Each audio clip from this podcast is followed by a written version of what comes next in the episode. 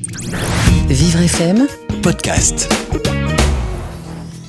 jusqu'à midi, continuez à vivre sur Vivre FM. Thierry Derouet, Frédéric Cloteau. Bonjour, bienvenue en direct sur Vivre FM, comme chaque jour, euh, une émission euh, préparée par l'ensemble de, de l'équipe de la rédaction de Vivre FM, réalisée par Morgane, que je remercie. Euh, et puis euh, aujourd'hui, je suis à nouveau avec Thierry Derouet. Bonjour Thierry, Bonjour Frédéric. pour parler euh, de ceux dont on a l'impression qu'ils sont, qu'ils ont disparu du paysage, mais en fait ils sont bien là, les migrants et les réfugiés. Tout à fait.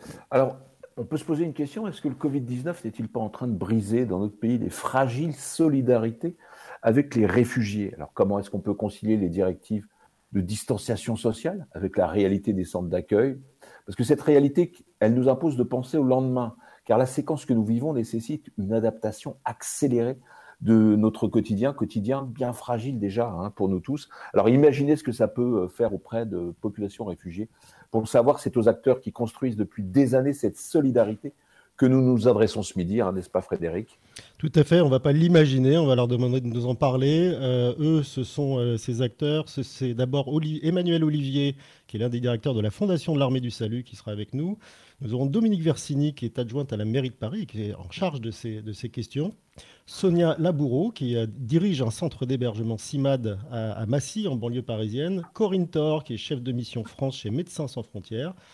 Nous aurons également Bruno Morel, qui est le, le directeur général d'Emmaüs Solidarité, Julie Lavessière, qui coordonne euh, un centre chez Utopia 56, et puis Gabrielle Hoth, qui est la responsable du pôle accueil de l'association euh, Œuvre d'Orient. Donc un programme riche, euh, si ce n'est chargé.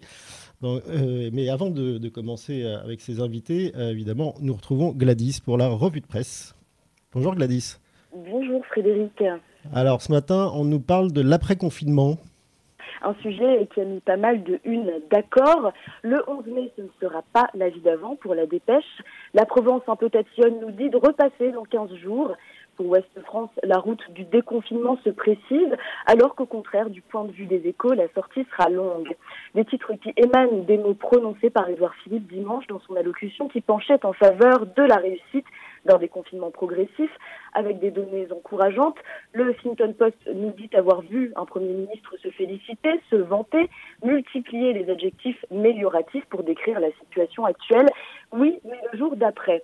L'exemple même, Le Point nous en parle, le début d'un déconfinement allemand, c'est la réouverture de certains commerces de moins de 800 mètres carrés, une situation gérable et sous contrôle selon les paroles du ministre de la Santé, Jens Spahn.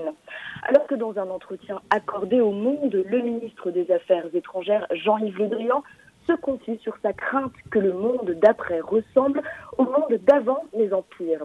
Halte au, dé- au désordre mondial, c'est aussi une question que se pose Mediapart dans la série Le monde d'après. La pandémie peut-elle bouleverser l'ordre international? On nous dit que la Chine, cette grande puissance, gagne toujours à la fin, mais serait-ce le cas pour ce nouveau coronavirus? Long et fastidieux, il faut avoir une maîtrise géopolitique pour en comprendre le tiers du contenu, mais il n'en demeure pas moins un élément de réponse concret, argumenté par les thèses de nombreux spécialistes. Quant au Figaro, il se demande si l'OMS ne serait pas vendue à la Chine, tant elle a tardé à tirer la sonnette d'alarme sur les ravages de cette pandémie. Alors les EHPAD, c'est aussi un sujet récurrent du traitement de la presse aujourd'hui? Oui, un sujet qui alimente toujours la presse. Le Parisien ce matin évoquait l'annonce d'Olivier Véran, euh, la mise en place ce lundi de ce droit de visite dans les EHPAD tant attendu en vertu de la situation critique qui règne dans ces établissements, mais toujours dans des conditions sanitaires strictes. La dépêche nous informe de l'invention ingénieuse de ces deux Toulousains qui ont fabriqué un SAS pour pouvoir visiter leurs aînés en toute sécurité, alors que lui en a manqué de sécurité. Mort d'abandon, c'est ce qui nous est dit dans un témoignage de Libération intitulé Un mort parmi tant d'autres à l'EHPAD. Histoire d'un résident de 85 ans, Alzheimer, admis depuis six mois, qui n'a pas supporté la solitude. Sa fille dénonce une séquestration de personnes vulnérables qui ne peuvent se rebeller et prennent le confinement pour une punition injustifiée. On est en France, pas en Chine, précise-t-elle. Elle envisage d'ailleurs de porter plainte contre l'EHPAD, la Chine qui décidément a tous les maux du monde sur le dos. Et puis, à la une de l'actualité, on parle de cette fusillade au Canada racontée par la presse en général.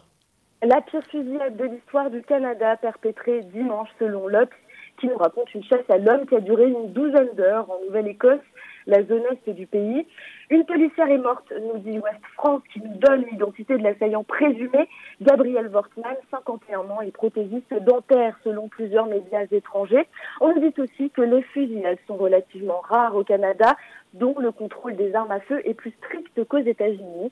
16 morts, eh bien c'est le bilan qu'aura fait cette tuerie hier, en espérant que le pays retrouve prospérité malgré les événements. Et on espère bien vous retrouver demain, Gladys, pour ce tour d'horizon de, la presse quotidienne. Merci et à demain en direct sur Vivre FM, aux alentours de 11h. Vous écoutez Continuez à vivre sur Vivre FM. Thierry Derouet, Frédéric Cloteau. Où sont passés les migrants, les réfugiés dont on n'arrêtait pas de parler euh, juste avant la, crise du Covid-19 euh, Nous avons Emmanuel Olivier en ligne. Bonjour. Bonjour. Merci beaucoup d'être avec nous ce matin en direct sur Vivre FM. Alors vous, vous êtes l'un des directeurs de la Fondation Armée du Salut, mais vous êtes surtout le directeur opérationnel de la halte humanitaire à la Porte de la Chapelle, donc aux, portes de Paris. Euh, que, sont devenus toutes ces, tous ces camps et toutes ces personnes dont on parlait juste avant? Est-ce qu'ils se sont éparpillés? Est-ce qu'ils sont confinés quelque part? Alors il y, y, a, plusieurs options. C'est que certains euh, ont été confinés suite au démantèlement des campements. Donc ça c'est euh, régulier. Certains ont été mis dans des hôtels, dans des centres d'hébergement. D'autres euh, sont partis dans d'autres squats, notamment on intervient beaucoup en dehors de Paris, Aubervilliers, La Courneuve, beaucoup en Seine-Saint-Denis. Et ensuite sur Paris, c'est des petits groupes, des personnes qui, bah, qui ont tendance à errer par des groupes de 2, 3, 4 et qu'on voit en journée qui arrivent complètement épuisés euh, à la halte. Emmanuel Olivier, euh, est-ce que la situation est gérée, euh, est-ce qu'elle est sous contrôle? Parce que depuis le début de ce confinement, on l'a vu, on a essayé de, vider les camps, excusez-moi de cette violence des mots, mais on ne se rend pas bien compte effectivement des, des moyens qu'il faut déployer et puis surtout de l'attention qu'il faut leur porter, n'est-ce pas? Oui, tout à fait. Je, je, je, pense que la grande question aujourd'hui, c'est que c'est pas une question parisienne, c'est notamment une question d'Île-de-France, parce qu'il y a beaucoup de mouvements euh, de personnes entre Paris et la et la banlieue. Donc euh, chaque département essaye de mettre à l'abri. Je pense que ça a surtout révélé qu'il y avait aussi des campements qui n'étaient pas vus euh, par les services de l'État ou par les communes en fait, et qui demandent de l'aide. Donc des regroupements. nous, on est en train de visiter des, des entrepôts euh, sous des ponts, enfin des, campements de 200, 300, 400 personnes. Et donc ça révèle aussi euh, un nouveau public euh, considéré aussi comme des, comme des exilés. Alors, est-ce qu'on a une petite idée du nombre? Parce que ça paraît stupide comme question, mais est-ce qu'on peut se rendre compte de combien de personnes ça, ça concerne aujourd'hui, cette notion de, de, de réfugiés en Ile-de-France alors sur, l'île de France, euh, j'aurais pas de chiffres précis. Je sais que euh, dans le 18e notamment, on était puis un petit peu autour, on était entre 2000 et, 3, et 3000 personnes. Après, c'est toujours compliqué les chiffres parce que euh, c'est la manière de compter ces personnes, des personnes qui sont très mobiles. des regroupements ensuite, qu'est-ce qu'on met derrière le terme exilé puisqu'on a plusieurs vagues aussi de, de, de migration. Aujourd'hui, on est face aussi à des personnes qui arrivaient un peu à s'insérer avec une économie parallèle qui se retrouve dans les mêmes campements euh, que des réfugiés plutôt euh, venant du Soudan, euh, d'Afghanistan, d'Érythrée. Alors Emmanuel Olivier, comment arrivent à se coordonner des services associatifs et aussi d'État en ce moment? Vous arrivez à travailler ensemble? Alors de plus en plus, parce qu'on n'a pas le choix. Simplement, effectivement, il y a, des acteurs qui sont plus ou moins retirés du terrain hein, pour notamment sécuriser euh, les professionnels et les salariés. Euh, il y a des, des, acteurs qui sont aussi beaucoup, beaucoup de bénévoles, de citoyens, de collectifs qui sont aussi très présents. Donc on coordonne aujourd'hui. Alors ça se passe quand même très bien, euh, je trouve, avec la majorité des villes et les services de l'État puisqu'on est face vraiment à des, des, situations sanitaires et à des risques importants. Donc je trouve qu'il y a une coordination euh, euh, importante. Maintenant, il faut arriver à décloisonner aussi des pratiques différentes, des services différents, puisque on est aussi bien sur de l'aide alimentaire que de l'accompagnement juridique, que euh, du sanitaire. Il faut travailler aussi avec des nouveaux acteurs, aussi des ONG en capacité d'intervenir de, extrêmement rapidement. Puis on est sur des volumes euh, aussi extrêmement importants. En tout cas, je le vois sur l'alimentation, euh, les besoins sont énormes. Emmanuel Olivier, est-ce qu'on met suffisamment de moyens, est-ce qu'on a suffisamment de personnes aujourd'hui pour euh, venir euh, bah, aider justement l'ensemble de ces associations? Alors c'est pas simple la question des moyens parce qu'il faut pas non plus qu'il y ait trop de personnes. Un des soucis aujourd'hui qu'on relève, c'est qu'il y a beaucoup de personnes qui passent dans les campements avec euh, le risque que ce soit des bénévoles, des salariés qui amènent le virus dans les campements. Donc il faut vraiment euh, qu'il y ait une coordination avec la formation sur les gestes barrières, euh, on a aussi la question de sécuriser les salariés bénévoles, hein, la question des masques, la question du gel, la question des, des blouses sont des sujets euh, très présents et aujourd'hui on n'a pas euh, forcément le matériel pour pouvoir intervenir. C'est aussi beaucoup de temps pour désinfecter tout, notamment les, les véhicules. Quand, par exemple, dans la, halte humanitaire, on essaye de, rester à 80 personnes pour être sûr qu'il y ait minimum un mètre entre les personnes, ça demande une adaptation qui n'est pas qu'une histoire du nombre euh, de personnes présentes auprès de, ces publics. Et puis aussi peut-être des problèmes de compréhension de la part de ces publics, de, ces, gestes barrières et de cette nouvelle euh, mode de vie, on va dire. Euh, vous travaillez, j'imagine, main dans la main avec le, conseil départemental de, Seine-Saint-Denis, notamment, dans lequel, vous l'avez évoqué, pas mal de, réfugiés se sont dispersés. c'est déjà un département qui est, je crois que c'est le plus touché en France. Est-ce qu'il n'y a pas une incohérence à, garder ces migrants dans ce, dans ce département? Alors notre problème aujourd'hui, c'est pas tant la question des migrants. C'est vrai que c'est la question que euh, bah, on est entre 3000 et 4000 euh, personnes dans des campements en Seine-Saint-Denis, mais c'est qu'on est face effectivement à la question des migrants, à la question de familles qui nous appellent parce qu'ils n'arrivent plus à subvenir à leurs besoins. Euh, c'est vraiment euh, des, des, problématiques très larges. Voilà, il y a, y a, une pauvreté qui est, qui est énorme.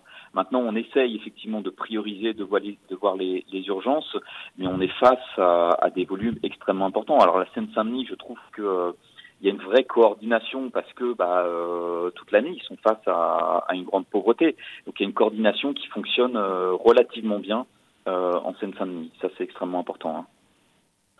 Alors, qu'est-ce qu'on pourrait souhaiter pour les semaines et mois à venir? Moi, je, pense qu'il faut anticiper euh, le fait qu'on est parti sur plusieurs mois et que nous, à partir du moment où effectivement on intervient dans les campements, on va pas pouvoir se désengager du jour au lendemain. Il faut aussi qu'on ait des, euh, qu'on ramène les personnes aussi dans le droit commun. Il faut que les personnes puissent euh, de nouveau faire leur démarche administrative hein, pour les personnes qui sont qui n'ont pas lancé une, une procédure. Donc c'est vraiment d'arriver à évaluer euh, les besoins pour tenir, à mon avis, jusqu'en septembre, euh, pour pouvoir euh, accompagner l'ensemble de ces de ces publics, puisque toutes les personnes qui ont été confinées dans des hôtels, dans des gymnases, dans des centres d'hébergement, ben, à un moment, il va falloir qu'elles puissent revenir dans le droit commun, il va falloir déconfiner, il faut qu'on organise tout ça, il faut qu'on crée des plateformes alimentaires extrêmement euh, importantes, parce qu'on est face à des volumes euh, voilà énormes, et qu'on continue à accompagner les personnes. Maintenant, on est quand même sur un public, sur les gestes barrières, c'est un public qui a conscience aussi des euh, voilà des risques et qui fait attention aussi à se protéger quand même dans la majorité. Quand il n'y a pas de pathologie mentale, c'est quand même des personnes qui respectent euh, à moins voilà qu'on gère mal une distribution alimentaire et qu'on crée des queues ou euh, des problématiques comme ça, sinon euh, on arrive quand même à, traiter ça. Ce sont des images qu'on a vues encore hier justement dans le cadre de distribution de, produits alimentaires. Merci Daniel Olivier pour ce point de vue de, de la Fondation de l'Armée du Salut. Nous sommes maintenant avec Dominique Versini. Bonjour. Bonjour. Vous êtes adjointe à la mairie de Paris en charge de ces questions. Alors, vous avez entendu Emmanuel, Olivier qui parlait d'un retour euh, dans, le droit commun de, ces personnes. Est-ce qu'aujourd'hui, ces services euh, typiquement fonctionnent euh, à la mairie ou est-ce que la mairie, déjà, la mairie de Paris les, accompagne pour continuer d'être dans la légalité? Alors d'abord, il, faut, il faut rappeler que les demandeurs d'asile et les réfugiés relèvent des services de l'État, puisque lorsqu'on arrive en France et que l'on demande l'asile, on doit être orienté vers des services qui actuellement euh, ne sont pas euh, ne sont pas ouverts puisque les nouveaux arrivants ne peuvent pas déposer leur demande d'asile. Et donc ne peuvent pas avoir aussi accès à leur, aux droits que l'État, dans le cadre des conventions internationales, met à disposition des personnes pendant le temps où ils sont en demande d'asile sur euh, la, collectivité parisienne a toujours été engagée auprès de l'État. Hein. Je rappelle qu'on a ouvert deux centres humanitaires et qu'on travaille avec toutes les associations. Euh, par exemple, Emmanuel Olivier de l'Armée du Salut qui vient de s'exprimer gère notamment euh, la halte humanitaire que nous avons créée sans l'aide de l'État, puisque l'aide de l'État ne voulait pas de cette halte humanitaire porte de la Chapelle et nous soutenons, nous finançons euh, euh, complètement euh, l'halte humanitaire où les personnes peuvent venir. Alors après, c'est vrai qu'il y a beaucoup moins de gens qui arrivent. comme d'habitude, les flux sont vraiment ralentis, mais il y a quand même des campements et des campements qui qui sont plutôt de l'autre côté de Paris. Parce que côté Paris, vous le savez, l'État, en, en, la, personne du préfet de police et du préfet de région, ont mis à l'abri tous les grands campements qu'on avait, porte de la Chapelle, porte d'Aubervilliers, porte de la, la Villette. Hein, C'était quand même, euh, je sais pas, plus de 5000 personnes qui ont été mises à l'abri. Et dans ce cadre-là, l'État euh, avait réquisitionné des gymnases de Paris, mais aussi de tous les autres départements de France. Depuis le 17 mars, euh, il y a aussi 1100 personnes qui ont été mises à l'abri. Et nous, ce que nous avons fait quand le, la période du confinement est arrivée, c'est qu'on a proposé à l'État la mise à disposition de 14 gymnases, puisqu'il se trouve que c'est une situation exceptionnelle. Les gymnases euh, servant plus euh, aux Parisiens, ils sont tous vides, ce qui n'arrive jamais. Et l'État en a retenu euh, cinq ou six, dans lesquels des, des, migrants ont pu être mis à l'abri. Je dirais que à aujourd'hui, les principaux problèmes, c'est que heureusement qu'il y a les associations comme l'Armée du Salut euh, et tous les collectifs qui sont sur le terrain et qui, à travers la halte humanitaire qui est toujours ouverte, euh, peuvent accueillir les gens, leur permettre d'avoir accès à des douches, euh, etc., des consultations de psychologues ou de médecins, mais parfois par visioconférence, parfois en direct suivant les cas. Ce que nous nous avons fait, c'est que nous nous ne faisons pas de distinguo entre les gens qui sont à la rue. Pour nous, une personne sans abri est une personne sans abri. On s'occupe pas de la situation administrative des personnes. Il n'y a pas de, de lieu ouvert euh, pour quelqu'un euh, parce qu'il serait SDF classique euh, et qui serait pas ouvert euh, aux demandeurs d'asile, dublinés, réfugiés. Donc, mais, mais Madame Dominique Versini, est-ce que on a les moyens de tenir plusieurs mois comme ce qui a été suggéré? Parce que on voit bien que quand on nous parle aujourd'hui de déconfinement, c'est pas du tout un déconfinement, c'est c'est pas un retour à la normale. Donc, est-ce qu'on va pouvoir arriver à déployer de nouveaux moyens et puis réorganiser un peu ces centres d'accueil qui normalement sont provisoires? Alors vous parlez de l'accueil, de l'hébergement, vous parlez sur la restauration, oui, on va tenir aussi longtemps qu'il le faudra. Sur l'hébergement, pardon, mais je me permets de redire que les centres d'hébergement sont euh, des centres euh, ouverts par l'État sur décision de l'État. Aujourd'hui, seul l'État euh, a la possibilité de, de, de réquisitionner et d'ouvrir. Nous, nous avons, je vous le redis, mis à disposition 14 de nos gymnases. Et on peut en mettre plus puisqu'on a 28 gymnases à Paris. Il faut que l'État Mais Dominique Versini, quand ces gymnases-là, avec le déconfinement et la, reprise des, écoles notamment, vont à nouveau être occupés, vous allez faire quoi de, ces gens sans abri? Alors l'État doit pouvoir leur trouver d'autres solutions. Parce qu'ils sont demandeurs d'asile, euh, ils sont euh, réfugiés, et donc ils relèvent deux solutions que l'État doit ouvrir, c'est-à-dire des centres d'hébergement. Vous avez le sentiment que euh, l'État y est prêt, c'est-à-dire qu'on y a pensé, qu'on y a songé, qu'on on a organisé quelque chose pour l'après? Non, je pense qu'aujourd'hui c'est la crise et que l'État est à fond sur la gestion de l'urgence euh, et ils ont fait quand même des choses très intéressantes. Ils ont ouvert deux centres d'hébergement qui sont gérés l'un par l'association Aurore, l'autre par l'association France Horizon avec le soutien des équipes santé de la ville. Ils ont ouvert deux centres d'hébergement pour des SDF ou des demandeurs d'asile ou des réfugiés. Les situations administratives sont jamais regardées, qui sont atteints du Covid et qui puissent être ainsi euh, pris en charge, hébergés et soignés. Donc il y a des choses qui se mettent en place. Euh, en tout cas, euh, ce qu'il faut que vous compreniez quand même, pardon d'insister, c'est qu'il y a des responsabilités des uns et des responsabilités des autres. Nous, on met à disposition tout ce que l'État veut réquisitionner. Il n'y a pas de problème pour nous. Oui, on a bien compris que ça fonctionnait comme ça.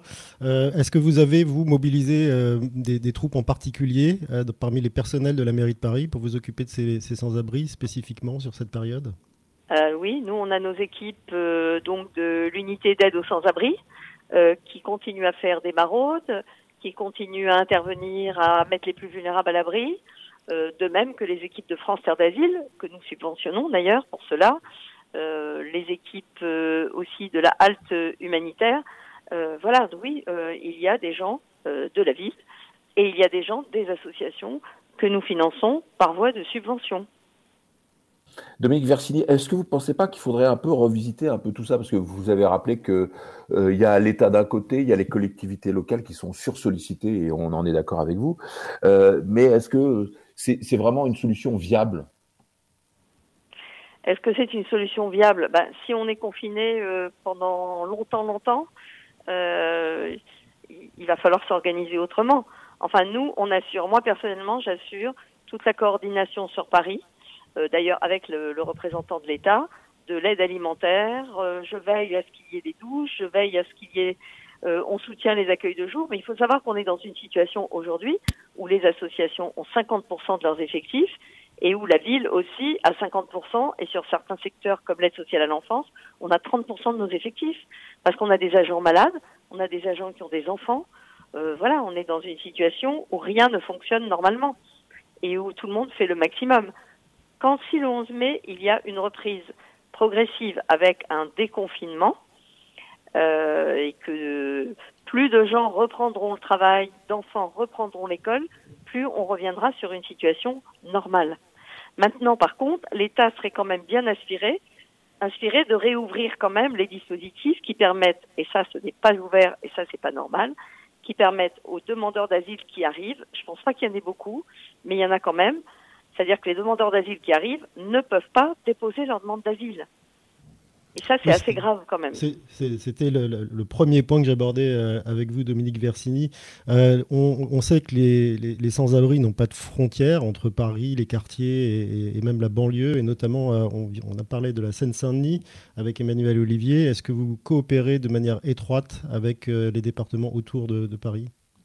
Ah bah, on est de toute façon, on fonctionne en coordination avec nos voisins. Si je, je, pense particulièrement au 93, euh, euh, qui est un, département dont on est très très proche, bien sûr. Quelle forme, quelle forme ça prend? Écoutez, là pour l'instant, vous parlez, euh, par exemple, si vous parlez des, des campements et des réfugiés. Par exemple, oui. Oui, par exemple ben, euh, quand il y avait des campements sur Aubervilliers, et à chaque fois qu'il y a des camps, on a, on a installé des rampes d'eau, euh, on a soutenu les équipes. Euh, voilà, on, on, apporte le maximum de ce que l'on peut apporter, comme on le fait sur le territoire parisien. Dominique Versini, merci d'avoir été avec nous. Je rappelle que vous êtes adjointe à la mairie de Paris. donc c'était un, second, un second point de vue. Puis on va retrouver une troisième invitée tout de suite après cette pause. Alerte coronavirus.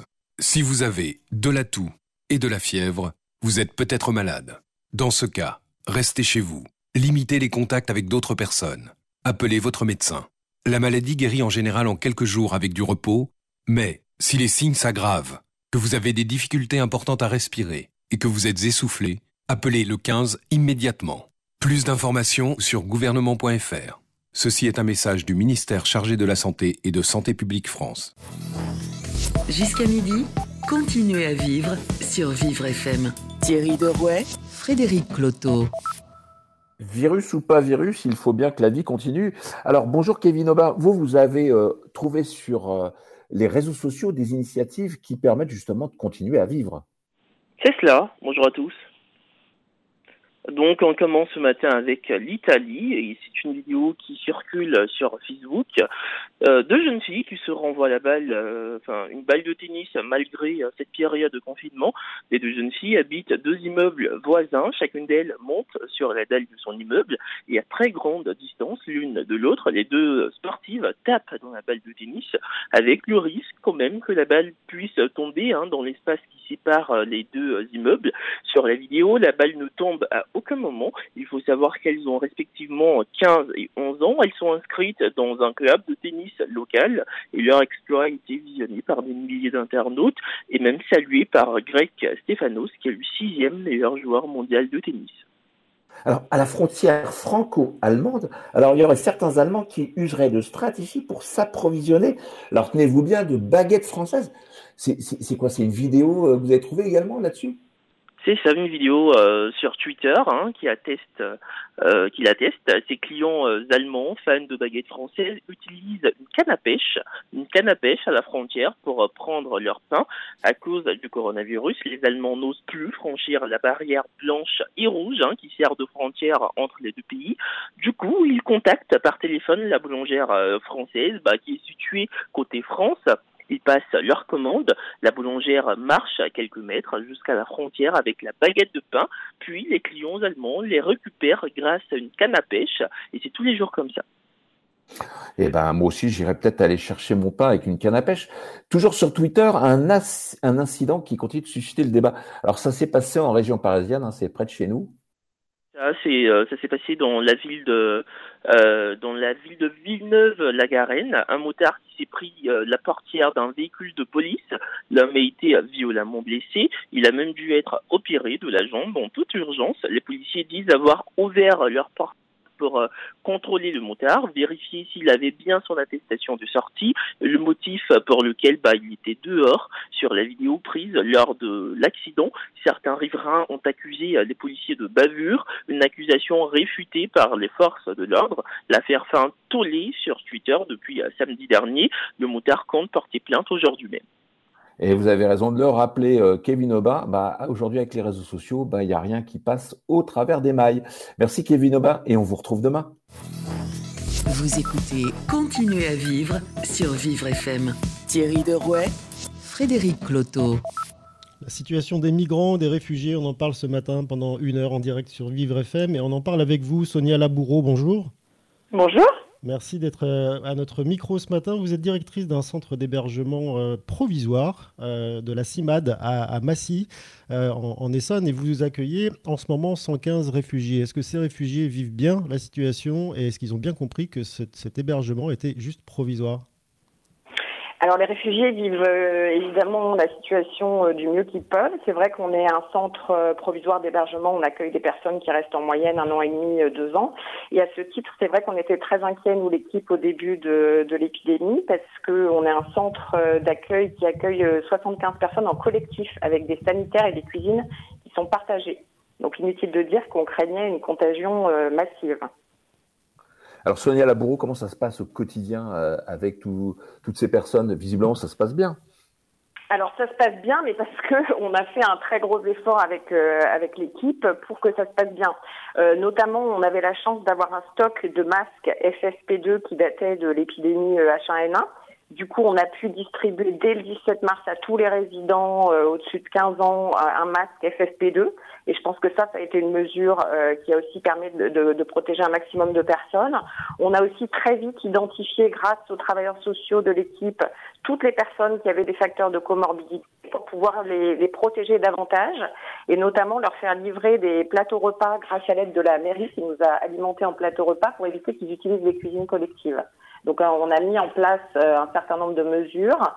On a également fait un très gros travail en toutes les langues parce qu'il faut comprendre qu'il y, a des, il y a des gens aussi qui parlent pas français, il y a des gens qui parlent Combien de nationalités là à peu près?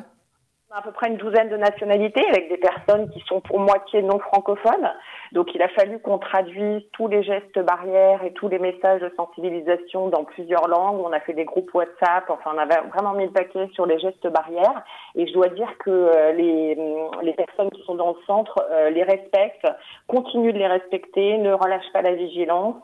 Euh, respecte bien toutes les mesures. Et, ça, franchement, ça a porté ses fruits. Et c'est ce qui a fait que dans un centre où il y a 75 personnes, où il y avait quand même une, très forte probabilité d'une contagion massive, on a eu pour le moment que deux cas. Mais est-ce que vos 115 réfugiés sont-ils prêts à, à, jouer le jeu comme ça pendant des mois? Parce qu'a priori, le déconfinement, euh, c'est pas pour tout le monde. Oui, euh, ben, ils sont comme tout le monde, ils sont comme vous et moi, ils sont inquiets pour leur santé. Dans le, parmi les personnes euh, qu'on a dans le centre, on a une vingtaine de personnes qui sont considérées comme vulnérables, plus vulnérables au Covid que les autres. Donc évidemment que tout le monde, euh, les, réfugiés sont comme tout le monde, hein, ils sont comme vous et moi, ils ont peur aussi pour leur santé. Donc vous inquiétez pas que les mesures euh, de protection, ils les appliquent et à la lettre. Et Dieu sait que c'est pas facile quand même dans les, les conditions dans lesquelles ils, ils, vivent, notamment dans le dans le foyer. Bon après les familles qui sont en appartement, c'est euh, c'est plus facile à gérer. Mais c'est vrai qu'au foyer, euh, c'est compliqué de maintenir les gestes barrières, euh, mais les, gens le font. Et comment, ça se passe en termes de, gestion de la charge mentale supplémentaire qui, repose maintenant sur, ces personnes qui sont déjà à l'origine vulnérables, parce que c'est quand même pas une situation évidente que d'être réfugié et, dans un centre. Mais là, avec cette notion d'enfermement, comment vous leur expliquez ça? Comment le vivent-ils Oui, vous avez raison d'insister sur ce point. Euh, les personnes réfugiées, elles ont subi souvent plusieurs euh, traumatismes. Euh, et c'est clair que se retrouver dans une situation très angoissante déjà pour tout le monde, mais particulièrement pour des personnes qui ont déjà vécu des traumatismes, ça peut aggraver euh, ce phénomène-là. On a la chance, nous, d'avoir une psychothérapeute qui continue, qui peut continuer à intervenir à distance. Donc les personnes qui en éprouvent le besoin peuvent faire appel euh, à cette, cette psychologue qui, qui, est au sein de l'équipe et qui peut les accompagner euh, à distance. Il y a aussi une, une inquiétude pour certains maintenant euh, sur ce qui se passe dans leur pays d'origine parce qu'ils ont évidemment de la famille encore au pays, donc euh, dans des pays où les structures hospitalières sont pas celles qu'on a en France. Donc en plus de ça, s'ajoute l'angoisse aussi pour bah, pour les proches qui sont au pays et, qui sont aussi confrontés à cette à cette pandémie. Alors, comment est-ce qu'on peut aider justement ces 115 réfugiés à se projeter peut-être vers un avenir un peu meilleur que celle d'un confinement dans un centre d'accueil temporaire? Ben, on essaye justement là en ce moment, maintenant que l'urgence est passée, qu'on est prêt à accueillir s'il y a des nouveaux cas, on est des zones de confinement, enfin on a, on a mis en place tout ce qu'il fallait sur le plan sanitaire. On est en train justement de réfléchir un petit peu avec l'équipe sur comment essayer de, de à distance euh, renouer du lien, euh, euh, l'animation. J'étais en contact avec notre notre intervenant qui avant proposait un atelier théâtre ce matin. On essaye de voir ce qu'on pourrait éventuellement proposer comme comme euh, animation, tout en respectant les gestes barrières, mais en tout cas recréer une, une, sorte de, de, dynamique et d'interaction euh, entre les personnes, même si ça se fait à distance. Donc on est en train de réfléchir à ça. C'est vrai que c'était pas la priorité au début, mais là, euh, là on commence à, à, se projeter un petit peu pour pouvoir proposer des choses. Puis on a quand même une chance dans ce, dans ce centre, c'est qu'on a un parc absolument euh, magnifique et donc il y a quand même de l'espace en extérieur pour que les gens puissent avoir des interactions tout en respectant les, euh, les distances. Donc on voit des gens dans le parc, euh, comme il fait beau en plus, qui, bah, qui se parlent à 4 mètres de distance chacun sur une chaise, mais au moins il y a une, une interaction sociale et ça c'est très important hein, que les gens puissent pouvoir avoir un espace de, de parole. Il faut bien qu'ils aient un peu de chance quand même, et cette idée de, parc euh, nous fait rêver. Euh, on a vu tout, juste avant vous, avec Dominique Versini de la mairie de Paris, qu'il y avait une coopération entre les services de la ville et, euh, les, services, on va dire, associatifs. Est-ce que vous, c'est le cas aussi à, Massy, et comment ça se concrétise? Ah mais complètement. Non seulement il y a une coopération, mais en plus ça a été, c'est la mairie en fait qui a été la, plus réactive. C'est normal, c'est un service de proximité. Et c'est vrai que dès l'annonce du confinement, euh, bah, par exemple, la mairie nous a mis à disposition euh, des masques euh, chirurgicaux euh, pour qu'on puisse en, en distribuer euh, aux résidents. ils ont aussi été très réactifs quand on a on a voulu faire livrer des repas. Ils nous ont mis à disposition aussi l'utilisation de la, la, centrale qui normalement alimentait les les cantines scolaires. Donc, on a pu bénéficier de la livraison de ces repas et on continue à en bénéficier. Et en bénéficier, c'est ça qui protège aussi les personnes les plus vulnérables parce que du coup, elles n'ont pas besoin d'utiliser les cuisines collectives. Euh, moi, je voulais vraiment éviter en fait que les personnes utilisent les endroits collectifs parce que c'est là où il y a le plus de, risques de, de contracter euh, la maladie. Et puis, euh, oui, donc, la, mairie a été très très soutenante dès le début. Sonia Laboureau, est-ce que vous ne craignez pas que justement les personnes qui vivent à Massy euh, comprennent la situation avec les réfugiés Parce que on l'a rappelé quand même, c'est une situation où ça a été compliqué, ça a mis des années la plupart du temps d'avoir des, euh, solidarités mises en place vis-à-vis des réfugiés. Et est-ce qu'avec les priorités bah, qui vont être euh, celles nouvelles qui vont commencer à, pointer leur nez à partir du, du de la mi-mai, est-ce que vous ne pensez pas que cette solidarité va, disparaître ou en tout cas s'estomper? Si vous parlez de la mairie, vraiment je pense pas parce que c'est une tradition à Massy. C'est euh, ce centre, il est très connu et reconnu à Massy. C'est le premier centre d'accueil de réfugiés qui a ouvert en France, donc euh, c'est vraiment un, lieu qui est repéré. Et puis en ce qui concerne la solidarité des personnes, des, des, des habitants et des habitantes de Massy, euh, c'est une ville qui est très multiculturelle, qui est vraiment dans la. il n'y a pas du tout une ambiance non, qui pourrait nuire à ça. Ça, j'y crois pas. J'y crois pas une seconde. On est tous dans le même bateau. le virus, il connaît pas ni de frontières ni de nationalité. Donc, euh, je pense que tout le monde l'a bien compris. Et Massy, c'est vrai qu'on a la chance d'être dans un contexte plutôt favorable de ce côté-là. Sonia Laboureau, comment ont réagi euh, les résidents chez vous euh, quand, ils ont entendu les, les, premiers mots déconfinement arriver un peu sur les antennes? J'imagine que vous leur en avez parlé aussi. Et puis surtout cette date du 11 mai. Ben, avec euh, prudence euh, et pareil pour le pour l'équipe, c'est vrai que nous on fera tout parce que pour le moment on s'en sort très bien, mais euh, l'idée c'est pas qu'on se prenne une deuxième vague à partir du 11 mai. Donc on attend les éléments complémentaires, mais c'est vrai que nous on va on continuer. On, a toujours appliqué le principe d'extrême prudence et de précaution depuis le début, et on continuera à le faire. Donc s'il faut faire des, mesures spécifiques, notamment on, on, se, on, se, questionnera aussi sur la pertinence de reprendre certaines activités, notamment à destination du public extérieur pour protéger un peu le centre. Enfin voilà, tout ça, on l'a bien en tête. Et pour le moment, le principe de précaution euh, chez nous, il a plutôt fonctionné. Donc, euh, c'est évident que le 11 mai, on va pas recommencer comme avant. quoi. Ça va être très progressif aussi pour nous. Merci Sonia Laboureux de nous avoir décrit euh, un peu la vie quotidienne en ce moment du centre que vous dirigez, le centre de la CIMAD à, Massy. Je rappelle que vous pouvez euh, réécouter toutes ces séquences, toutes ces, interviews euh, sur vivrefm.com en podcast et puis également, également, sur la page Facebook de Vivre FM. Tout de suite, nous continuons ce tour d'horizon sur les, sur les migrants et les réfugiés avec Corinne Thor, qui est la chef de mission France de Médecins sans frontières. Bonjour. Bonjour.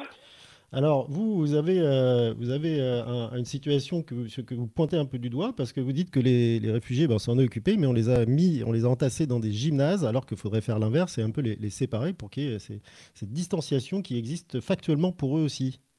Oui, euh, nous avons vécu le démantèlement du camp d'Aubervilliers au mois de mars avec plus de 700 personnes qui ont été mises à l'abri dans des centres d'hébergement d'urgence mais pour qui euh, pour la plupart étaient des gymnases. Donc euh, on pointe euh, la difficulté de pouvoir isoler des personnes si elles sont diagnostiquées suspects ou directement Covid positifs. C'est extrêmement compliqué de rester confiné dans des lieux collectifs. vous imaginez un gymnase avec 100 personnes. où l'opérateur doit absolument s'assurer que les personnes ne sortent pas, euh, faire respecter les gestes barrières, euh, trouver des, zones euh, éventuellement disponibles pour pouvoir les isoler. Pour la plupart du temps, c'est éventuellement une douche qui pourrait servir de lieu d'isolement le temps de référer le patient. Non, c'est, ce sont des lieux qui doivent être très très provisoires et surtout pas du définitif jusqu'à la fin de la gestion de l'épidémie. Mais Corinne est-ce qu'on a les moyens ou est-ce qu'on a une petite idée de ce qu'on peut faire après ce provisoire? Écoutez, euh, si vous écoutez d'ailleurs euh, attentivement le, conseil régional qui dit euh, on a 9000 places de disponibles en hôtel, en internat, il y a tout un tas d'infrastructures qui sont aujourd'hui disponibles puisque tout le monde est confiné et on pourrait tout à fait les mettre dans des dispositifs bien plus appropriés euh, des hôtels, effectivement, avec des chambres individuelles ou, deux personnes. Mais euh, dans le cadre d'une épidémie de cette ampleur, si nous ne prenons pas euh, les décisions appropriées pour faire en sorte qu'un confinement soit respecté et pas exclusivement sur une population française, mais sur une population qui est à la rue, ça sert à rien de prendre des dispositions un peu spécifiques en termes d'épidémie. nous mettons des personnes en danger elles-mêmes, et puis nous pouvons avoir un, un problème, on le voit bien, hein, de santé publique, euh, si nous ne mettons pas tout le monde à l'abri dans, des dispositifs euh, adéquats. Alors l'action de Médecins sans frontières, Corinne Thor, elle, n'est pas euh, juste locale, elle est nationale. Vous avez cette vision et cette envergure. Est-ce qu'à un moment ou à un autre, on pourrait imaginer aussi, pour, pour justement déconfiner ces, gymnases peut-être parisiens, envoyer des personnes fragilisées dans d'autres régions? Pourquoi pas, mais je, encore une fois, moi je suis intimement persuadée, nous avons tous les chiffres en main euh, euh, avec les déclarations des, de certains hommes politiques, hommes et femmes politiques, il y a de la place euh, en région parisienne. Donc aller démultiplier des efforts de transport pour les envoyer en province, c'est pas non plus une, une, solution. Il y a aussi des cas Covid en province, dans certaines régions. Il y a d'autres régions qui sont moins touchées mais c'est juste euh, prendre une décision à un instant T, rapidement, et, de manière pragmatique. pourquoi on ne la prend pas rapidement, cette, cette décision, justement? S'il y a des disponibilités, pourquoi on ne le fait pas maintenant? Parce que je pense qu'il y, a des, il y a des rouages administratifs et politiques qui sont extrêmement compliqués en France, où euh, il faut des signatures dans tous les sens, avec des accords préfets, des accords de maire, euh, des accords ARS qui, font que cela prend du temps. Euh, on, a un exemple concret, euh, l'ouverture d'un centre d'un centre de desserrement en Seine-Saint-Denis. Saint-Denis, ça a pris pratiquement trois semaines pour avoir une ouverture. C'est trois semaines en retard, en fait. Donc il y a, c'est une course contre la montre. Euh, c'est un problème d'organisation, c'est un problème de communication, c'est un problème de coordination. Et cela fonctionne globalement, mais cela fonctionne parce qu'il y a une énergie énorme de la part euh, des différents acteurs, mais il y a une perte d'énergie qui fait que nous n'avons pas réussi à, je dirais, euh, réagir plus tôt. Alors Corinne Thor, ça fait peut-être plaisir à Madame Le Pen qui euh, rappelait hier soir qu'il aurait fallu euh, fermer les frontières plus tôt. Nous, on a quand même un problème, c'est-à-dire en Europe, c'est-à-dire que tout d'un coup, on a l'impression que le problème des réfugiés n'existe plus tout d'un coup. Alors qu'est-ce que qu'est-ce qu'on peut craindre dans les mois à venir? Et qu'est-ce qu'on peut faire pour justement anticiper? Alors, il y a, plusieurs choses dans, votre remarque. C'est euh, euh, fermer les frontières plus tôt, euh, de toute façon, on sait très bien que fermer les frontières, ça ne marche pas toujours, sauf à bloquer les accès avions, aériens, etc. il y a cette épidémie, personne ne, l'a pressenti, on s'est tous fait prendre de vitesse, c'est quelque chose de complètement nouveau partout. Et pour en revenir à la notion de réfugiés, je vous l'accorde complètement. On ne parle plus de réfugiés aujourd'hui. Euh, on les considère toujours un peu comme des pestiférés, donc c'est un peu compliqué cette histoire. Et quand on a, quand notre président, le président Macron, a annoncé euh, euh, que, euh, eh bien, il allait déconfiner à partir du 11 mai, les premières réactions du ministère de l'Intérieur, c'était déjà de réfléchir immédiatement à la réouverture des droits des demandeurs d'asile à demander l'asile ou pas, d'ailleurs. Et moi, je crains fortement qu'après le 11 mai, euh, nous nous retrouvions dans une situation où des centres d'hébergement d'urgence soient fermés sous prétexte que euh, on arrêtait le déconfinement et que l'on remette encore une fois ces personnes à la rue. Or, ces personnes sont, comme le disait d'ailleurs euh, ma prédécesseuse de la CIMAD, ces personnes sont des personnes vulnérables qui ont déjà des traumatismes profonds de par leur parcours, qui se retrouvent dans une situation de grande précarité aujourd'hui dans des centres d'hébergement qui ne sont pas tous appropriés. Il y en a qui sont pour beaucoup très appropriés, mais il y en a encore beaucoup pas du tout appropriés et qui vont avoir le risque de se retrouver de nouveau à la rue alors qu'ils ont peut-être des pathologies médicales qui n'ont pas été soignées, qui n'ont rien à voir avec le Covid, euh, mais donc des comorbidités. Et il y a notre système de soins, nous le savons, hein, c'est dégradé pour euh, se focaliser euh, sur le Covid. Donc les Français vont retrouver leurs médecins, mais cette population-là n'en a pas. Donc euh, nous avons le risque d'une très grande précarité de nouveau de ces, réfugiés, de ces exilés, peu importe comment nous les appelons, de ces migrants, où nous allons avoir encore, je pense, quelques mois de grosses difficultés. Corinne est-ce que vous observez encore des migrants arriver? Dans quelle proportion? Non, non, très très peu. C'est, il y a quelques arrivées, mais ça, fonctionne, cette politique de, fermeture des frontières. Donc euh, ça fonctionne. Euh, il y, a, des arrivées, des arrivées dans des états euh, d'une grande vulnérabilité. Donc mais très très peu comparativement aux, derniers mois. Vous avez mené, vous, au nom de Médecins sans frontières, des, des actions spécifiques à l'étranger, justement, pour éviter qu'ils ne partent et qu'ils n'arrivent en ce moment sur le territoire français? Non, c'est pas du tout notre rôle. Notre rôle, c'est vraiment de faire du médical et de sauver des vies. Donc, c'est plutôt d'essayer d'alerter euh, sur des situations qui sont complexes et qui peuvent mettre en danger euh, des vies. Donc euh, c'est pas du tout notre rôle d'arrêter les personnes et de les empêcher de partir. Ça c'est le rôle du gouvernement et des différents gouvernements. Vous, vous parlez de, de, ces gymnases qui rassemblent trop de gens aujourd'hui, trop de personnes. Est-ce que vous avez une, une, visibilité sur le nombre de cas? Est-ce que c'est supérieur à la moyenne nationale ou comment, comment vous évaluez en fait le risque là aujourd'hui? Non, pas du tout. C'est même, euh, je dirais plutôt euh, inférieur, mais il y a aussi, euh, il y a eu une, un énorme problème de mise à disposition des tests. Donc les tests, comme pour tout le monde hein, d'ailleurs, nous n'avons pas testé systématiquement les cas suspects, mais sur l'ensemble de nos consultations, il y a 26% de cas suspects, ce qui n'est pas du tout, c'est qui est bien en deçà de, justement des cas avérés dans notre population française.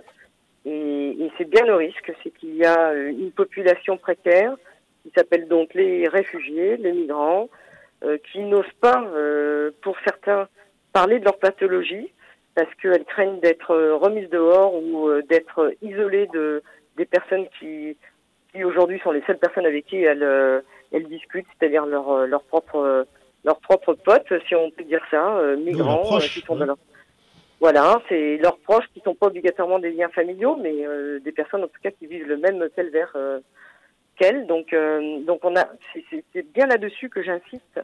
Je pense que nous ne prêtons pas une attention assez poussée sur ces populations-là qui sont en extrême difficulté, qui n'ont pas obligatoirement la même culture aussi, faut pas l'oublier, et qui ont des craintes, des craintes finalement d'être renvoyées dans leur pays ou d'être totalement isolées parce qu'elles elles auraient potentiellement euh, le risque d'être euh, souffrantes. Donc euh, il faut absolument porter une attention particulière sur ces personnes-là, les isoler, les accompagner et ne pas les enfermer dans des lieux de confinement où, où, tout le monde deviendrait fou. Enfin, je veux dire, moi, rester dans un gymnase, si c'était mon cas, pendant deux à trois mois, dans des conditions pareil, ce serait extrêmement difficile. Je pense que n'importe qui pourrait le comprendre.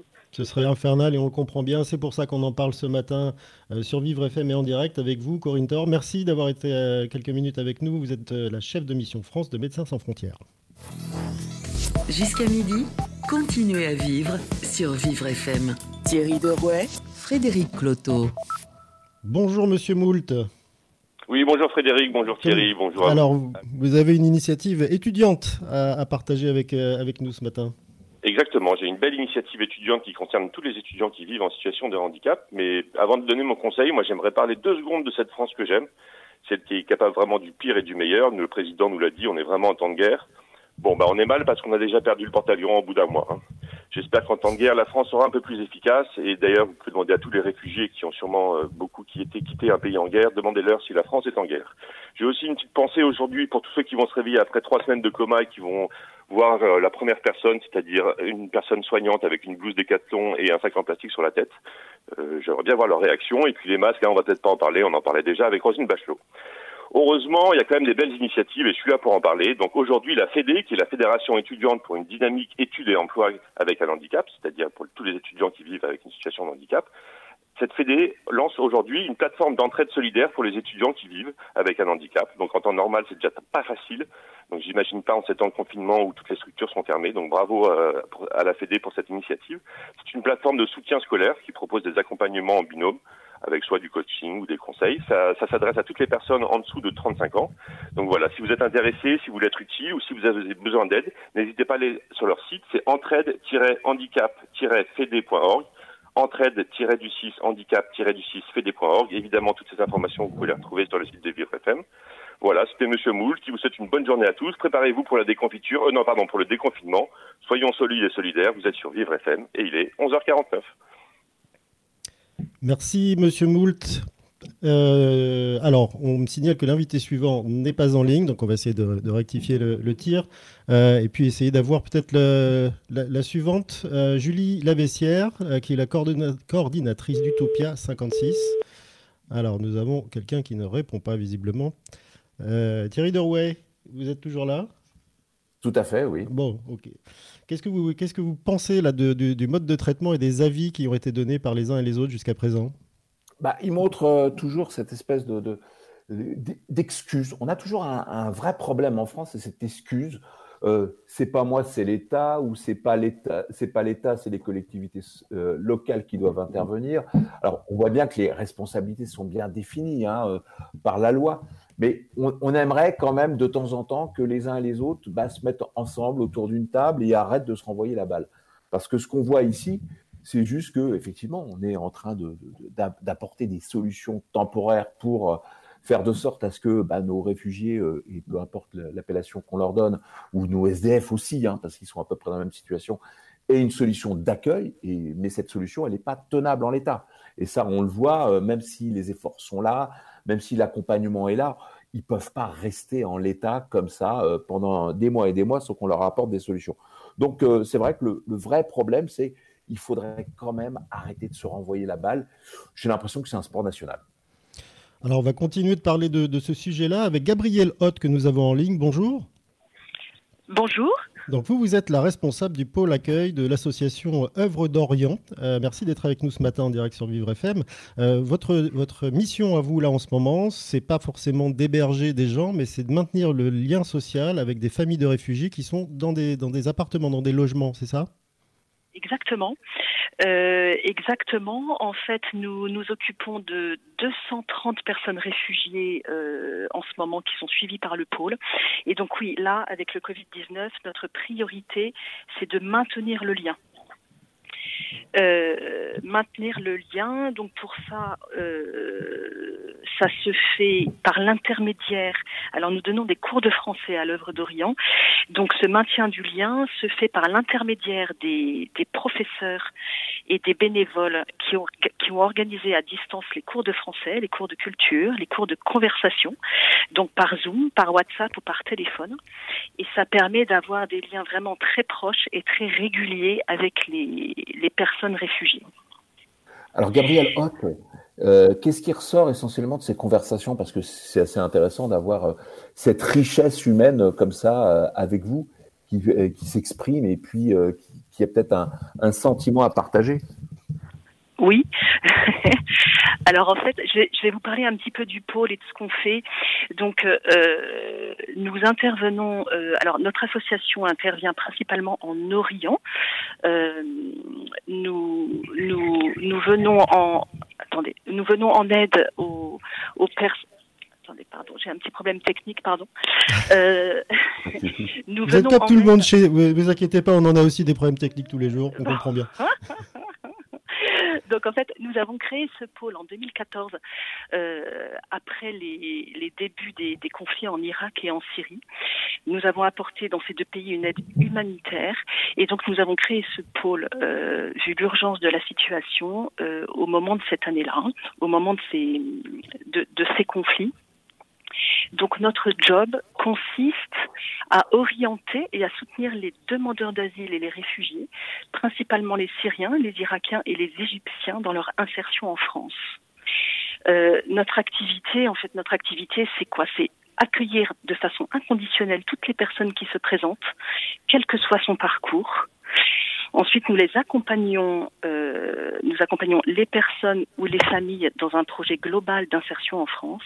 Et ensuite, dernier gros pôle, nous les aidons à apprendre le français et euh, la culture française, à, à, connaître un peu mieux la culture française. Mais là, là, là en ce moment, Gabriel, on, on, comprend que c'est la mission euh, globale de l'association Œuvre d'Orient, mais dans cette période particulière, euh, quelles sont les, actions euh, que, que, vous menez vis-à-vis d'eux? Parce qu'ils ne comprennent pas forcément euh, l'ensemble des paramètres que nous entendons, des médias, du gouvernement. Vous, vous leur expliquez ce qui se passe?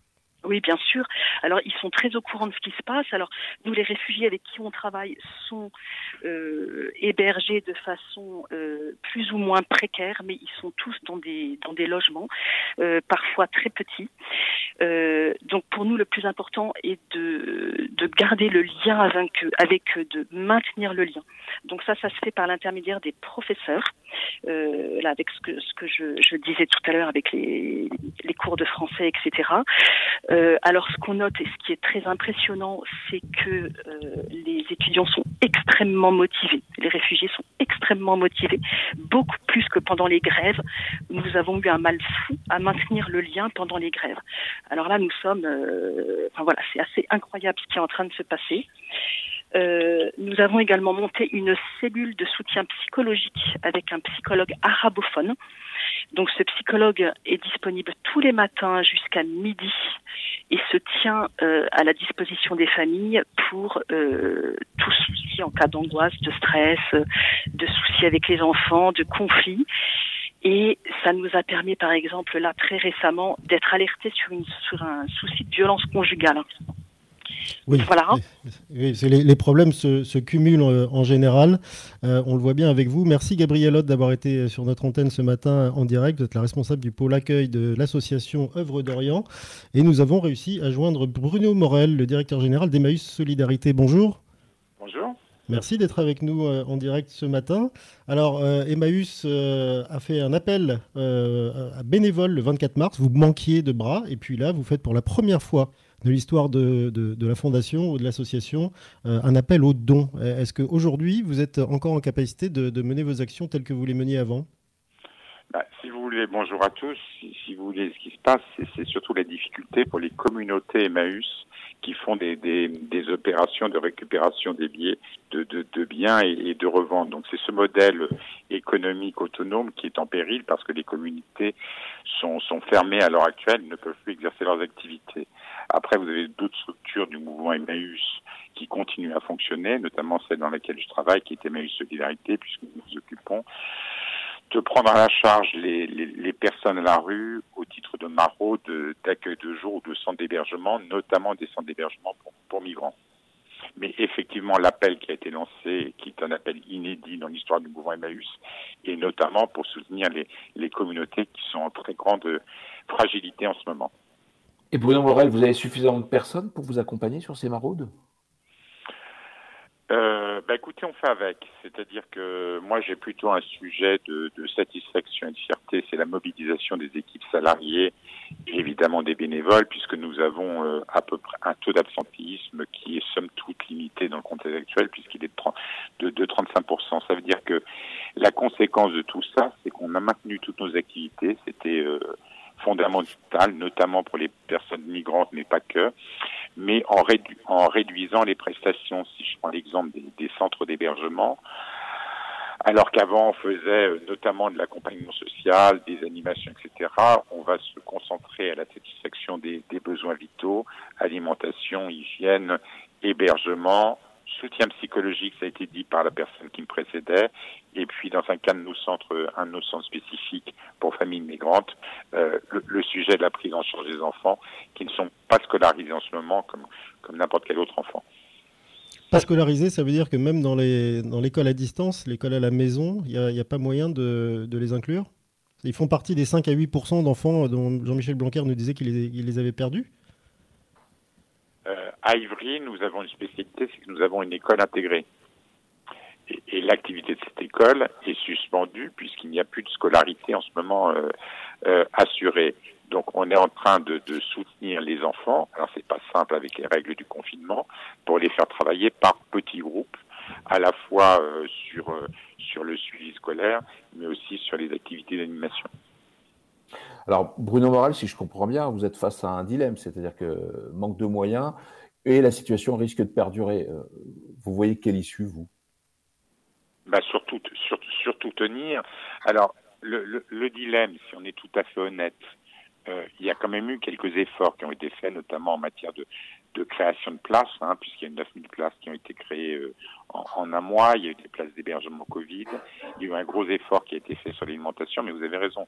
C'est toujours la question de l'effort euh, qui est ou pas à la hauteur des besoins. Moi, ce qui m'inquiète sur le sujet des, des migrants, c'est toute la situation des personnes qui sont qui ne sont pas hébergées, qui sont en, squat, euh, en bidonville ou, ou, ou, autre, avec notamment l'inquiétude sur, sur sur quelques endroits, je pense notamment à, à Calais ou à Grande-Sainte, où il y a encore des, des campements de migrants, avec toutes les questions qui se posent autour de, de, de, de l'accès à l'eau, de l'accès à l'alimentation. C'est pour ça qu'il y a, et puis de, et puis de l'hygiène et de la santé, c'est pour ça qu'il y a des opérations de, d'orientation vers des structures, mais il y a toujours des, personnes à la rue et qui, n'ont, qui, qui sont en danger sanitaire à l'heure actuelle. Et il faut porter des efforts vis-à-vis de de, de ces personnes-là. Est-ce que ces personnes sont, euh, on va dire, volontaires quand vous les détectez dans la rue pour, euh, pour aller dans les centres? Elles n'ont pas peur de, de venir euh, justement se confiner avec plein d'autres? Bah, D'abord, un, c'est tout le talent des, des équipes que de réussir à, à, convaincre. Par contre, vous avez raison, c'est une des revendications euh, que nous portons. Euh, c'est surtout dans le cadre des, des, hébergements, éviter autant que faire se peut le, le, le, le partage de, euh, de chambres. Vous l'avez vu, hein, il y a eu certaines opérations euh, d'évacuation qui ont été faites euh, et à Paris, mais aussi dans le nord de la France, vers des gymnases. Pour nous, ça peut être qu'une solution très temporaire, parce que vous avez raison, il y a un risque sanitaire. Donc derrière toutes ces opérations, il faut des places en aval, d'hébergement, où il y ait beaucoup moins de, risques de contamination. Bruno Morel, qui peut coordonner euh, au niveau de l'État justement des moyens supplémentaires et puis justement des structures d'accueil un peu plus pérennes euh, vu que la situation va perdurer? Ben, Si vous voulez, sur, sur, le secteur euh, accueil, hébergement, insertion, il y a une coordination au niveau euh, ministériel puisque euh, le ministre Julien de Normandie a des conférences téléphoniques deux fois par deux fois par semaine avec les associations. je voudrais dire que c'est pas le cas avec avec le ministère de l'Intérieur, mais tout l'enjeu par rapport à ça, c'est effectivement que cette coordination nationale qui marche plutôt bien pour le secteur de l'hébergement d'urgence soit bien déclinée au niveau local, notamment au niveau des préfectures et en associant euh, tous les acteurs. Moi, ce qui, ce qui me frappe, par exemple, il y a une grosse, grosse mobilisation sur le sujet de l'alimentation avec la distribution de tickets services qui permettent à des personnes d'acheter eux-mêmes de leur nourriture et surtout dans les, dans les temps qui courent des, des, des produits d'hygiène et des produits sanitaires. Et, et c'est vrai qu'il faudrait qu'on arrive très vite à avoir une vraie coordination au niveau local avec tous les acteurs. Est-ce que, c'est, est-ce, que, est-ce que vous pensez qu'on va, euh, après, après, cette crise, prendre des mesures durables pour euh, solder le problème ou tenter de le solder? Je, je, je, le souhaite. Euh, ça fait des années que le secteur associatif demande la création de, de, de, de places euh, d'hébergement. Il y en a eu en très peu de temps euh, des centaines, si ce n'est des milliers ouvertes. Hein. Je vous ai annoncé le chiffre de, de 9000 places. On a réussi à maintenir cet effort. Tout l'enjeu, ça va être la pérennisation de, de ces places parce que ça serait une, une catastrophe si les personnes qu'on arrive à mettre à l'abri se retrouvaient à la rue euh, dans, dans, dans, quelques mois. Mais vous savez, le, le, le, déconfinement va être progressif, donc je ne pense pas qu'il y aura de fermeture euh, euh, sèche dans les prochains jours. Après, on a, tout, on a tout un enjeu derrière tout ça, c'est de profiter de cette période temporaire pour faciliter l'accès au logement des personnes. Il y a dans nos publics des personnes qui étaient demandeuses de logement social, par exemple. Donc, profitons de cette période pour faire accélérer leur accès dans un appartement euh, autonome rendre l'éphémère plus durable pour euh, éviter le pire, c'est exactement aussi ce que nous disait Corinne Thor de Médecins sans frontières. Merci Bruno Morel, directeur général d'Emmaüs Solidarité, d'avoir été à notre micro ce matin sur Vivre FM. Euh, tout de suite, nous rejoignons Julie Lavessière. Euh, bonjour Julie. Bonjour. Alors merci à vous aussi d'être en direct avec nous. Vous êtes coordinatrice euh, d'Utopia 56 et euh, vous, avez constaté une hausse de la vulnérabilité des personnes sans abri au sens large, pas uniquement des, migrants euh, ou des réfugiés, mais comment vous la mesurez, cette augmentation? Donc nous, nous travaillons essentiellement avec les personnes à la rue, pour mon cas à Paris, mais aussi dans d'autres villes, notamment à Calais et Grande-Sainte. Et ce qui se passe, c'est que beaucoup de structures d'accueil, de lieux d'accompagnement social ou ou sanitaires pour les personnes à la rue et les exilés ont fermé ces derniers temps. Et du coup, les personnes qui se retrouvent, qui sont encore à la rue, se retrouvent dans une dans une espèce d'abandon total, euh, sans avoir la possibilité pour certains qui avaient des revenus, on va dire alternatifs, sans avoir la possibilité d'avoir toujours ces revenus, donc avec une énorme dépendance euh, aux associations qui sont présentes dans la rue et une énorme dépendance, une énorme urgence sanitaire. Donc ça se voit bien sûr dans la rue, mais aussi euh, dans tous les lieux dont parlait, euh, dont parlait l'armée du salut, qui sont les squats, les bidonvilles, les foyers, où il y a une énorme promiscuité et, euh, et un gros problème d'urgence alimentaire et d'accès à, à l'alimentation, à la nourriture et aux soins. ensuite, il y a vulnérabilité. Oui. oui. Pardon et, et, selon vous, pour remédier à cet état de fait, il faudrait mettre quoi d'urgence comme, comme solution? Alors pour les personnes à la rue, bah, ça serait déjà une mise à l'abri, euh, pas juste pendant la période du confinement, mais euh, pérenne, parce que comme, euh, Corinne Toré en, faisait part, on a une grosse frayeur d'une remise à la rue massive suite au confinement ou dans les semaines qui suivent. Donc ce serait des centaines, voire des milliers de personnes qui seraient remises à la rue en même temps, ce qui va poser de gros problèmes aussi de, pour les associations de répondre à, ces questions. Ensuite, il y, a une vulnérabilité qui est aussi liée, euh, et on en a fait part dans, nos, communications, dans nos communications, aux violences policières qui, qui, se renforcent en ce moment. On a eu le cas de lacération de tentes euh, le long du canal Saint-Denis et Aubervilliers. On a eu le cas aussi de plusieurs matins, deux matins qui ont été référencés, où les personnes sont parties aux distributions alimentaires et quand elles sont revenues, la police avait enlevé toutes leurs tentes, jeté leurs tentes et leurs affaires personnelles. Donc en fait, il y a une espèce de, de jeu euh, sinistre qui s'opère dans la rue en ce moment, où, il y a des agissements de la police qui renforcent ces vulnérabilités, qui renforcent euh, cette dépendance aux associations. Et les, services de police, selon, vous, ont, ordre aujourd'hui de faire ça? Je ne sais pas de qui vient l'ordre, je ne sais pas si c'est un, du zèle euh, de la part de, certains policiers, mais, euh, mais en tout cas, on, observe vraiment euh, une augmentation des, violences et des, des agissements policiers à l'encontre des populations exilées. Et Julie Lavessière, vous mettez ça sur le compte d'un manque de coordination entre tout à l'heure, on parlait de l'action de Julien de, Normandie et celle de, Castaner. Visiblement, euh, ils ne sont pas totalement alignés ou c'est un jeu euh, à double sens euh, qui est mal défini? Je pense que les. Enfin, comme à Calais et à Quentin, j'ai envie de vous dire, les, personnes, les personnes exilées subissent des violences policières de façon fréquente et elles sont d'autant plus importantes qu'il y a moins de, témoins pour en rendre compte. Il y a aussi autre chose dont parlait euh, Versini, Madame Versini tout à l'heure, c'est que donc toutes les structures d'accueil pour les demandeurs d'asile euh, se sont arrêtées, donc il n'y a plus de possibilité de, demander l'asile et de faire un, dépôt de demande d'asile, donc d'avoir des papiers, donc d'avoir également accès aux conditions matérielles d'accueil et d'avoir des moyens de subsistance.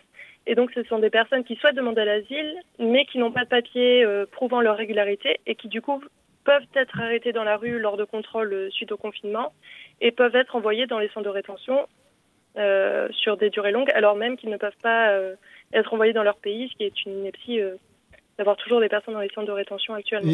Et, du coup, Julie Lavessière, comment ça se passe pour une personne qui est dans cette situation-là, qui n'a pas de papier, qui n'est pas reconnue et qui tombe malade? Est-ce qu'elle est soignée comme tout le monde à l'hôpital?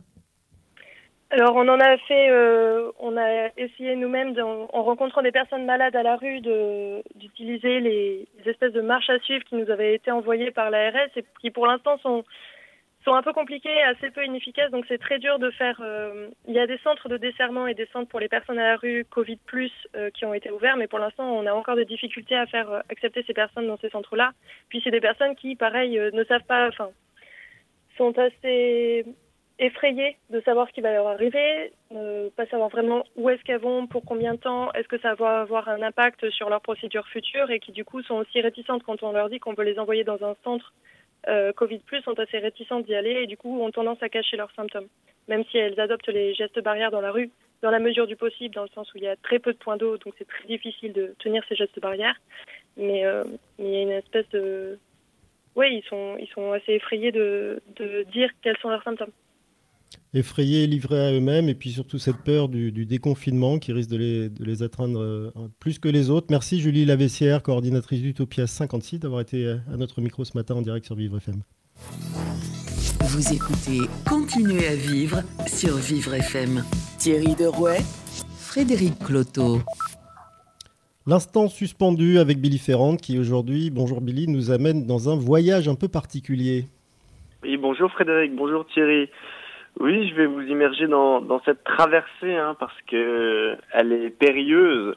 Lorsqu'on vient d'une terre incendiée par la guerre, la mer mêlée au soleil symbolise l'éternité. C'est un peu le symbole de la liberté. Plus qu'une vaste plaine d'eau salée à perte de vue, la mer fait miroiter les rêves les plus fous dans le reflet de ses vagues. Alors, fouettés par la poussière, les exilés silencieux s'aventurent dans l'obscurité d'une croisière clandestine, bercés par l'espérance d'une vie meilleure et par la terreur d'un impitoyable passeur. Bien qu'elle coûte excessivement cher, la traversée est loin de garantir un trajet sans danger. Surtout, ne pas faire de vagues, car un seul contrôle furetant à l'horizon suffirait à faire échouer toute la mission. Sans compter la violence sur fond d'illégalité qui découle de ce genre de périple, dans ces conditions de navigation éreintantes, il aura fallu surmonter bien des épreuves pour toucher la terre ferme du bout de leurs semelles. Ils ont, dû ils ont dû faire couler le sel de leur tristesse dans celui des flots à l'approche du rivage. Après être arrivés à bon port, parqués comme du bétail dans leur paquebot, le moins que l'on puisse dire, c'est qu'ils ont dû faire face à un accueil mitigé en constatant que le coronavirus n'a pas besoin de passeport et encore moins de passeurs pour franchir les frontières. Ces réfugiés s'entassent donc dans des camps insalubres et dorment bien souvent à la mauvaise étoile. La menace d'épidémie fond subitement sur eux pour réduire à néant leurs plus beaux vœux rêveusement en fermant les yeux. Désormais délaissés, délaissés sur les lieux tant convoités de leur destination, ils languissent sur leurs couches allongées sur le flanc, dans l'attente insupportable qui leur glace le sang. Inquiets comme des amants que l'amour exténue, ils agonisent, le corps mal en point, meurtri, blessé, mis à nu. Aussi serrés que des petits bestiaux, l'espace se rétrécit, le temps se dilate, les heures se confondent et les jours s'éloignent comme ce radeau qui flottait encore en plein Eldorado. Les motivations qui ont poussé tant de personnes sur les routes de l'exil n'en restent pas moins légitimes, mais la maladie d'un monde malade suinte encore trop sous le masque tragique des inégalités. Malgré tout, des mains continuent de se tendre au-dessus des barbelés, au risque de voir s'échouer sur les côtes des milliers de cadavres basanés. Merci Billy Ferrand, je vous avais prévenu. Hein, C'était un voyage un peu, un récit de voyage un peu particulier. Et puis Billy, on vous souhaite de ne pas dormir à, à la mauvaise étoile ce soir et on vous retrouve demain à 11h sur Vivre FM. Vous écoutez Continuez à vivre sur Vivre FM. Thierry Derouet, Frédéric Cloteau. Alors nous aussi, Thierry Derouet, nous allons nous retrouver demain avec un autre euh, un changement de cap, un autre programme, un autre thème.